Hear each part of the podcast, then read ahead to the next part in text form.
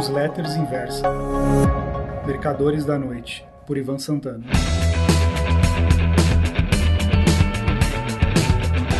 Quando o presidente Michel Temer enviou ao Congresso sua PEC da reforma da Previdência, um dos artigos extinguia a pensão por morte que o cônjuge que sobrevive ao outro recebe. Melhor explicando, o que permanece vivo tem de optar entre ficar com sua aposentadoria ou abdicar dela em favor daquela do que morreu. Como esse item está mantido na proposta de Paulo Guedes e Rogério Marinho e deverá ser aprovado pelas parlamentares, isso altera meus planos das últimas décadas. Segundo o IBGE, ao atingir 80 anos de idade, o que, no meu caso, ocorrerá daqui a 12 meses e meio, minha expectativa de vida será de mais 8,6 anos. Portanto, deverei morrer em 2028.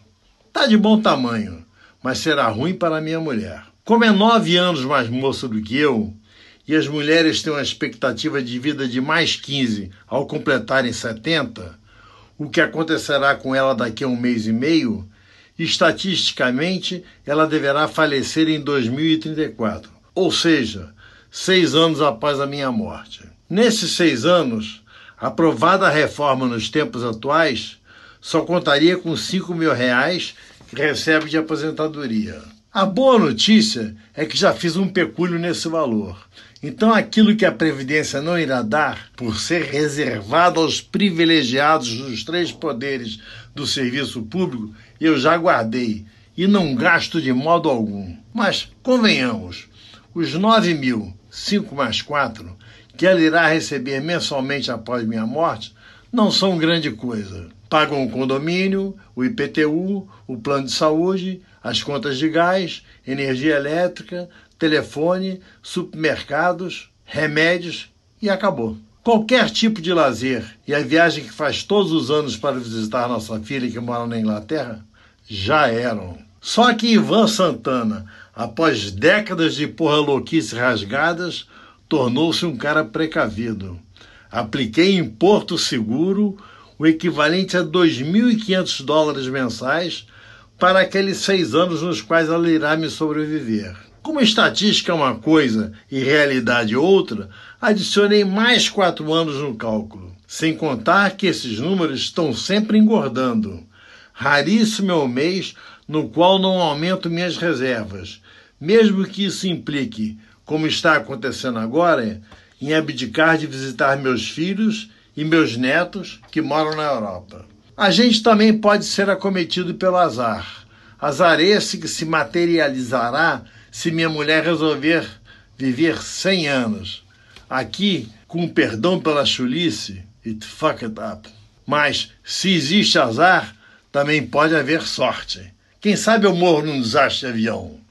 Como escrevo sobre o assunto, quatro livros sobre acidentes aéreos, sei que dá para minha mulher, com bons advogados, tomar até um milhão de dólares das empresas que fabricaram a aeronave e seus componentes. A maravilha das maravilhas seria ambos morrermos juntos na queda de um avião, simplesmente liquidando todos os problemas acima, ainda dando uma boa graninha para nossos herdeiros.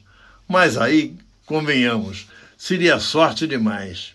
Primeiro, aviões quase não caem mais. Já lá se foram os bons tempos.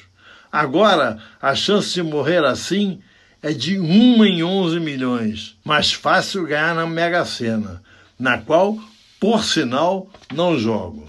Segundo, quase sempre viajo de avião sozinho. Agora, o mais importante. Para que esses meus cálculos maluco, dali Lula, tenham chance de acontecer, abdiquei totalmente de me aposentar. Melhor dizendo, me aposentei, mas continuo trabalhando num ritmo de sete dias por semana, 30 por mês, 365 por ano, Natal, Carnaval, Réveillon, tudo isso para mim é dia útil. Recentemente, passei os feriadões da Páscoa na fazenda de um amigo mas de lá continuei a escrever minhas newsletters. Como o diabo do Office do meu Windows resolveu expirar justamente naqueles dias, digitei os textos no tecladinho de meu iPhone, que por sinal tem vontade própria, muda Bear Market para Beatriz Market. Este ano, ao fazer minha declaração de imposto de renda, descobri que continuo recolhendo para a Previdência, sobre a rubrica Contribuição Previdenciária Oficial. Recolho é exatos 61 anos. Só me faltava essa. Parte da aposentadoria de 4 mil que recebo todos os meses sai do meu próprio bolso. Ladrões. Acredito, acredito não, tenho certeza que a maioria dos meus leitores da inversa tem a ideia de se aposentar um dia para curtir a vida, viajar na baixa estação, ir ao cinema às quatro da tarde, jogar bocha na pracinha ou simplesmente levar e buscar os netos na escola. Todos esses desejos são legítimos.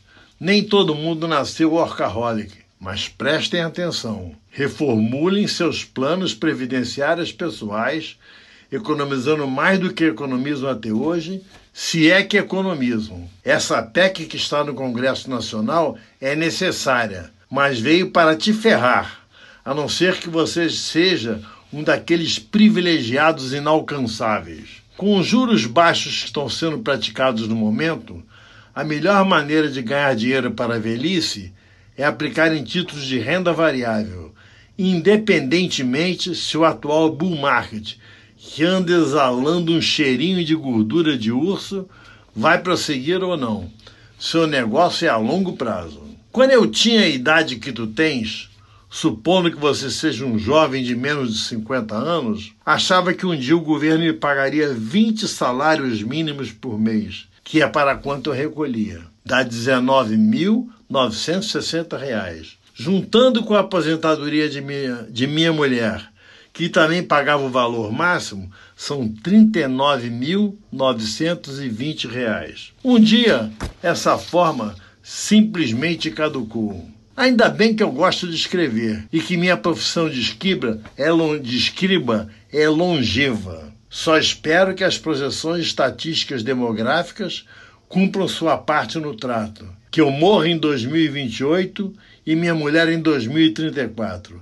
Antes é desperdício de vida. Depois disso, entraremos na turbulência zona de na turbulenta zona de risco, da qual até agora conseguimos escapar. Obrigado.